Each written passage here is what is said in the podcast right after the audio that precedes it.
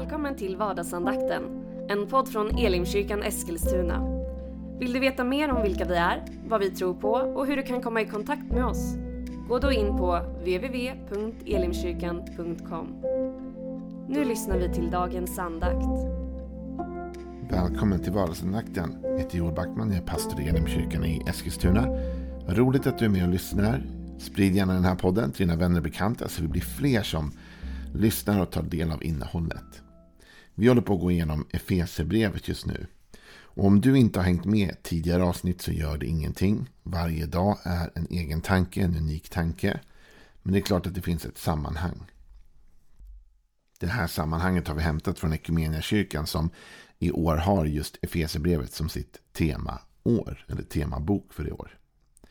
Vi är nu framme vid eh, kapitel 2 och vers 7.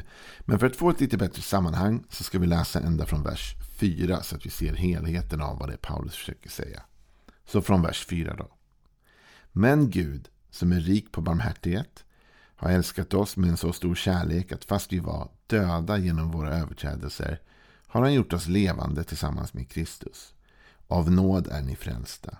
Och uppväckt oss med honom och gett oss en plats i himmelen genom Kristus Jesus. Därmed ville han för kommande tider visa den överväldigande rika nåden i sin godhet mot oss genom Kristus Jesus. Det är mycket som händer med Jesus och med Jesu liv.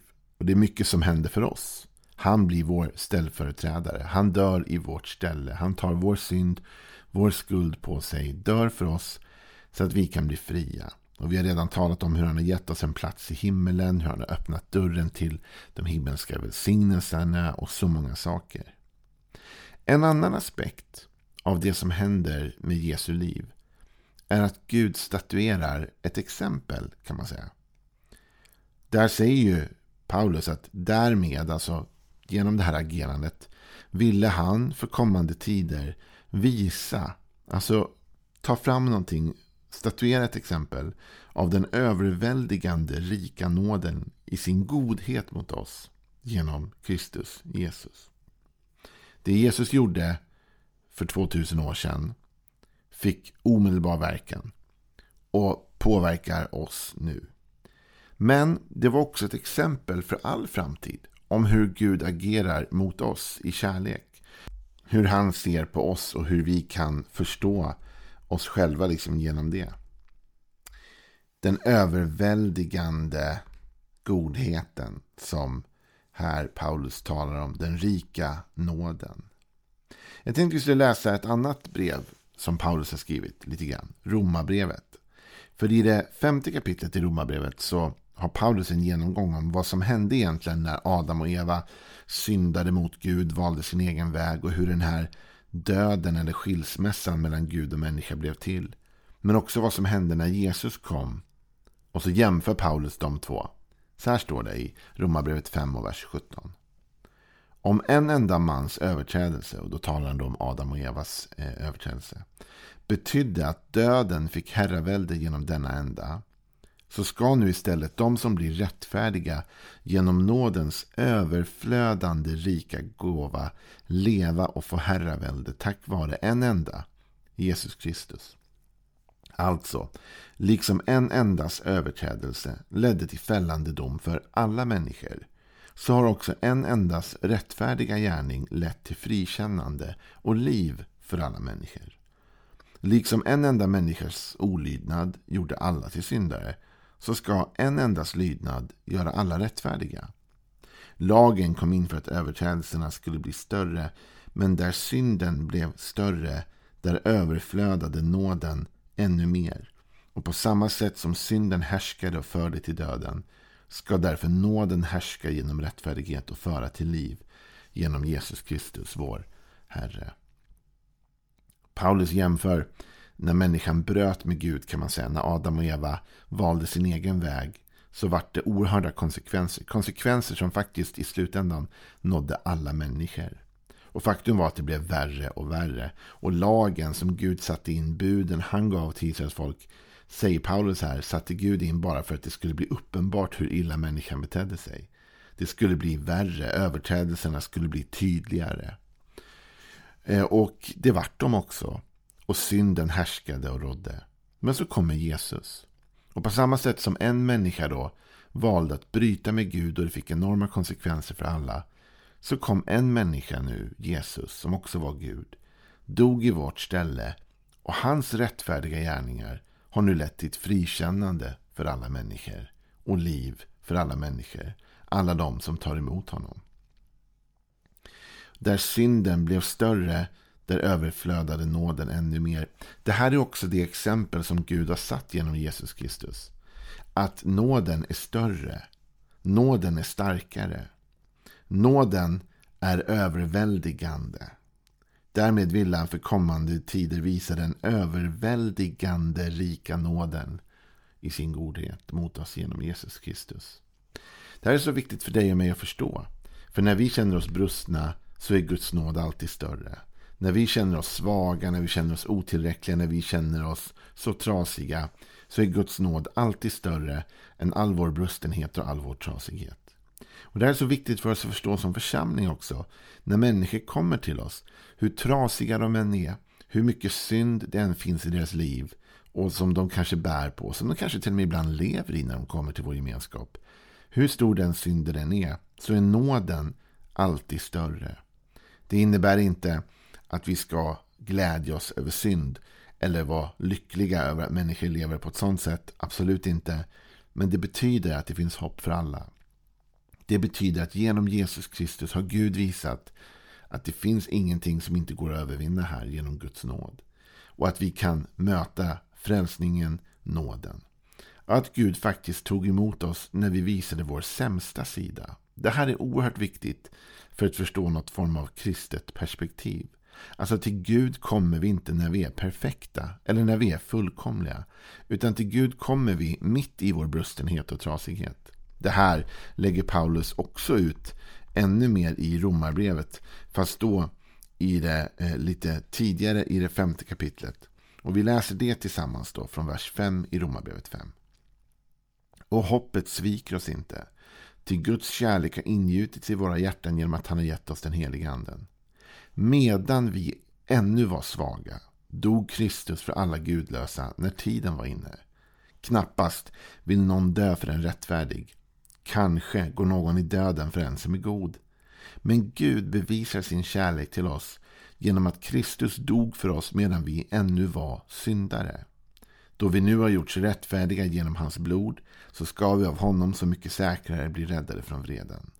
Ty om vi var Guds fiender och blev försonade med honom genom hans sons död, då ska vi, när vi nu är försonade, så mycket säkrare bli räddade genom hans sons liv.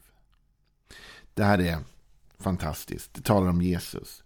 Det talar om att han dog för oss när vi fortfarande var syndare, när vi visade vår sämsta sida, när vi fortfarande var på ett sätt i uppror mot Gud. Då valde Jesus att dö för dig och mig. Då valde Jesus att betala priset för att försona relationen mellan Gud och människa igen. Och Det är viktigt att du och jag kan landa i detta. Därför annars blir det så att när vi gör misstag och när vi gör fel och när vi syndar så springer vi bort från Gud för att gömma oss. Precis som Adam och Eva gjorde när de hade brytit med Gud. Gud kommer och ropar efter dem, men de gömmer sig för Gud. Men om vi förstår att det var just i den situationen, när vi var i synd och när vi levde fel och när vi inte dög till enligt Guds standard, då kom Jesus och dog för oss. Då förstår vi att när du och jag syndar, gör misstag, inte lever upp till den ribba som vi vill, då behöver vi inte gömma oss för Gud. Eller springa bort från Gud. Utan Gud har statuerat ett exempel genom Jesus. Att i de stunderna då vi är på botten så älskar han oss. Och i de stunderna då vi är på botten är han beredd att låta nåden vara starkare än synden. Och därför ska kyrkan alltid vara en plats av upprättelse för människor. Människor kan komma hur trasiga som helst, hur fulla av synd och orenhet och allt annat som helst. Men få chansen att se att nåden är starkare än synden. Och Det innebär inte att vi ska leva kvar i synden. Det innebär inte att vi ska upphöja synden. Det innebär inte att vi inte ska kämpa eller sträva efter förändring. Det är klart vi ska. Men när vi får denna botten, denna resonans, klang på något sätt va? av att Gud älskar oss alltid oavsett. Och nåden är starkare än allt mörker. Ljuset lyser i mörkret. Och mörkret kan inte övervinna det. Kärleken är starkare än hatet. Då kan vi komma i vår brustenhet och uppleva att vi får denna förlåtelse, denna nåd. Då vågar vi möta Gud och det är så viktigt att vi vågar det. Djävulens knep är alltid att få oss att känna oss otillräckliga. Det är alltid att få oss att känna att när vi har syndat så har vi sumpat det. Då finns det ingen väg tillbaka. Att, Åh, förr kanske, eller om du bara var lite bättre, men nu, Gud vill inte vara med dig, han orkar inte med dig. Men så är det inte. Utan nåden är större. Gud dog inte för perfekta människor. Gud dog inte för dem som lyckades. Utan Gud dog för syndaren. Och han dog för att också upprätta syndaren till ett nytt liv, till förlåtelse och upprättelse. Gud har statuerat ett exempel av en överväldigande nåd och godhet. Och det här önskar jag att du skulle göra i ditt liv också, mot dig själv. Att du kan ha nåd och förlåtelse för dig själv och för dina misstag. Gud älskar dig ändå och du får en ny chans att börja om. Likadant att vi som församlingar kunde känna lika att vi inte dömer människor. Det är inte vår uppgift att gå in och döma människor. Det är inte vår uppgift att gå in och trycka ner människor eller förpassa eh, och trycka ut människor utanför. Liksom. Utan vår uppgift är att älska alla för nåden är större än synden. Och där synden överflödar, där överflödar nåden ännu mer. Vår uppgift är att älska dem som ingen annan älskar. Vår uppgift är att möta syndaren och föra honom till Jesus, eller henne till Jesus, för ett nytt liv och för förändring och för kärlek. Det finns en sak till som statueras ett exempel av här. Och det är de längder som Gud är beredd att gå till för att hjälpa dig och mig. Alltså genom Jesus har Gud visat att han håller ingenting tillbaka. Han är beredd att ge allting för dig trots att du är en syndare. Och trots att jag är en syndare. Och vi inte alltid lever upp till den ribba som vi önskar att vi skulle leva upp till. Så är Gud beredd att offra allt för att rädda dig och mig. Och Det här är otroligt och borde vi ha med oss in i vårt böneliv. I Romarbrevet igen då, fast det åttonde kapitlet, säger Paulus så här i vers 32. Han som inte skonade sin egen son utan utlämnade honom för att hjälpa oss alla varför ska han inte skänka oss allt med honom? Med andra ord säger Paulus, Gud har statuerat ett exempel för dig och mig. Han har redan varit beredd att offra sin enda son och han har offrat sin enda son för dig och mig. Och om han nu har varit beredd att gå till en sån längd att han offrar sin enda son för att rädda oss trots att vi var syndare och misslyckade och inte nådde upp till ribban, inte levde rätt så offrar han sin enda son för att rädda oss. Om han nu var beredd att göra det, varför skulle han då inte hjälpa oss med allt annat? Och det där är ju en väldigt bra argumentation.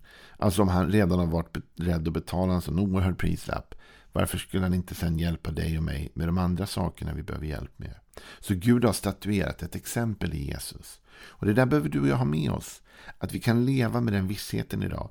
Han har visat att han vill hjälpa oss. Han har visat att han vill hjälpa oss oavsett hur duktiga eller brustna vi än är. Han har visat det genom att han gav sitt bästa till oss när vi som minst förtjänade det. Och Det betyder ju att vi med frimodighet kan komma idag till honom, bekänna vår synd, be om förlåtelse och be om hjälp.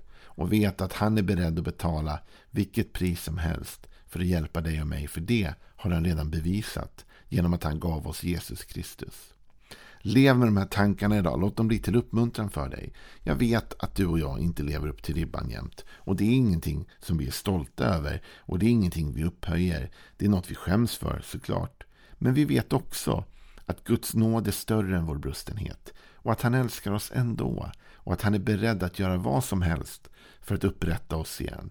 För det har han redan bevisat när han gav oss sin enfödde son. Ha en välsignad dag. Imorgon är vi tillbaka med mer tankar om nåden. Och det är något att jubla över. Så kom igen imorgon så talar vi mer om Efesierbrevet. Hej då.